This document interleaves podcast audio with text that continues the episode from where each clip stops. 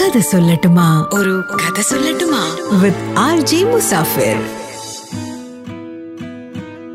ലോക സമ്പന്നരുടെ പട്ടികയിൽ ഒരുപാട് കാലം ഒന്നാം സ്ഥാനത്ത് തന്നെ നിന്നിരുന്ന ഒരാളായിരുന്നു ബിൽ ഗേറ്റ്സ്. അപ്പൊ ബിൽ ഗേറ്റ്സിനോട് ഒരു ഇന്റർവ്യൂവർ ചോദിക്കുകയാണ് നിങ്ങൾ എപ്പോഴെങ്കിലും നിങ്ങളെക്കാൾ റിച്ച് ആയിട്ടുള്ള ഒരാളെ ജീവിതത്തിൽ നേരിട്ട് കണ്ടിട്ടുണ്ടോ? ലോകസമ്പന്നരുടെ പട്ടികയിൽ ബിൽ ഗേറ്റ്സ് ഒന്നാം സ്ഥാനത്ത് നിൽക്കുമ്പോഴാണ് ഈ ചോദ്യം ചോദിക്കുന്നത് കേട്ടോ. പിന്നെ വേറൊരു കാര്യം ആദ്യമേ പറയാം. ഇത് സോഷ്യൽ മീഡിയയിലൊക്കെ സർക്കുലേറ്റ് ചെയ്യപ്പെട്ടിട്ടുള്ള ഒരു കഥയാണ്. ചിലപ്പോൾ നിങ്ങൾ കേട്ടിട്ടുണ്ടാവാം. Point number one point number two ഞാനൊരു റിസർച്ച് ഒന്ന് എന്റെതായ രീതിയിൽ നടത്തി നോക്കുമ്പോൾ ബിൽ ഗേറ്റ്സ് ഏതെങ്കിലും ഒരു ഇന്റർവ്യൂവിൽ ഇങ്ങനെ ഒരു കഥ പറഞ്ഞതായിട്ട് എനിക്ക് കണ്ടുപിടിക്കാൻ പറ്റിയിട്ടില്ല. പക്ഷേ ഇപ്പം പറയാൻ പോകുന്ന കഥയിൽ നല്ലൊരു മെസ്സേജ് ഉണ്ട്. അതുകൊണ്ട് ഞാൻ എന്തായാലും കഥ നിങ്ങളുടെ അടുത്ത് പറയാമെന്ന് വിചാരിച്ചു കേട്ടോ.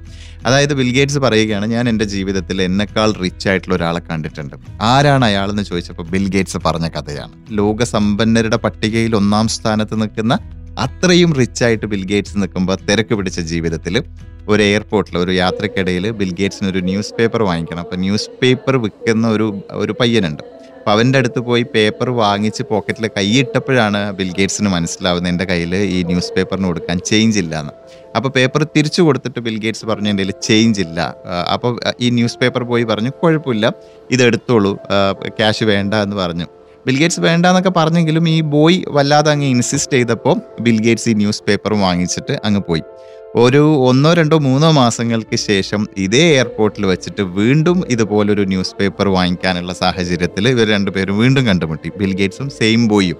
അപ്പോഴും ബിൽ ഗേറ്റ്സിന്റെ കയ്യിൽ അൺഫോർച്ചുനേറ്റ്ലി ചേഞ്ച് ഇല്ല. അപ്പോഴും ഈ ബോയ് ഇൻസിസ്റ്റ് ചെയ്തിട്ട് ഈ ന്യൂസ് പേപ്പർ കൊടുത്തു. അപ്പൊ ബിൽഗേറ്റ്സ് ആ പേപ്പർ വാങ്ങിക്കാൻ മടി കാണിക്കുന്നുണ്ട്. അയ്യോ കഷ്ടമായി പോയല്ലോ അന്നും ഞാൻ പേപ്പർ വാങ്ങിക്കുമ്പോൾ എന്റെ കയ്യിൽ ക്യാഷ് ഇല്ല. ഇന്നും ഈ പറഞ്ഞതുപോലെ ചേഞ്ച് ഇല്ല എന്ന് പറഞ്ഞ് ബിൽഗേറ്റ്സ് മടി കാണിക്കുന്നുണ്ട്. അപ്പോൾ ആ കുട്ടി പറഞ്ഞു നോ പ്രോബ്ലം ഇത് ഞാൻ എന്റെ പ്രോഫിറ്റിൽ നിന്നാണ് തരുന്നത്. അതുകൊണ്ട് ഇതെന്നെ എഫക്റ്റ് ചെയ്യില്ല.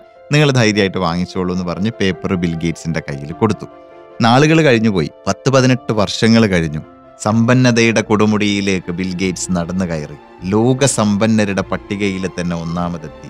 അങ്ങനെ ഇരിക്കുമ്പോൾ എപ്പോഴോ ഒരിക്കലും ബിൽ ഗേറ്റ്സ് ആ പഴയ ന്യൂസ് പേപ്പർ പോയി ഓർത്തു അവനെ തേടി കണ്ടുപിടിക്കണം എന്ന് ബിൽ ഗേറ്റ്സിന് തോന്നി. അവനെ കണ്ടുപിടിക്കാൻ വേണ്ടിയിട്ട് ഒരു അന്വേഷണം നമ്മുടെ ബിൽ ഗേറ്റ്സ് അങ്ങ് നടത്തി. ഒന്നര മാസം സെർച്ച് ചെയ്ത് കഴിയുമ്പോഴേക്ക് ആ പഴയ ന്യൂസ് പേപ്പർ ബോയിയെ ബിൽ ഗേറ്റ്സ് കണ്ടുപിടിച്ചു.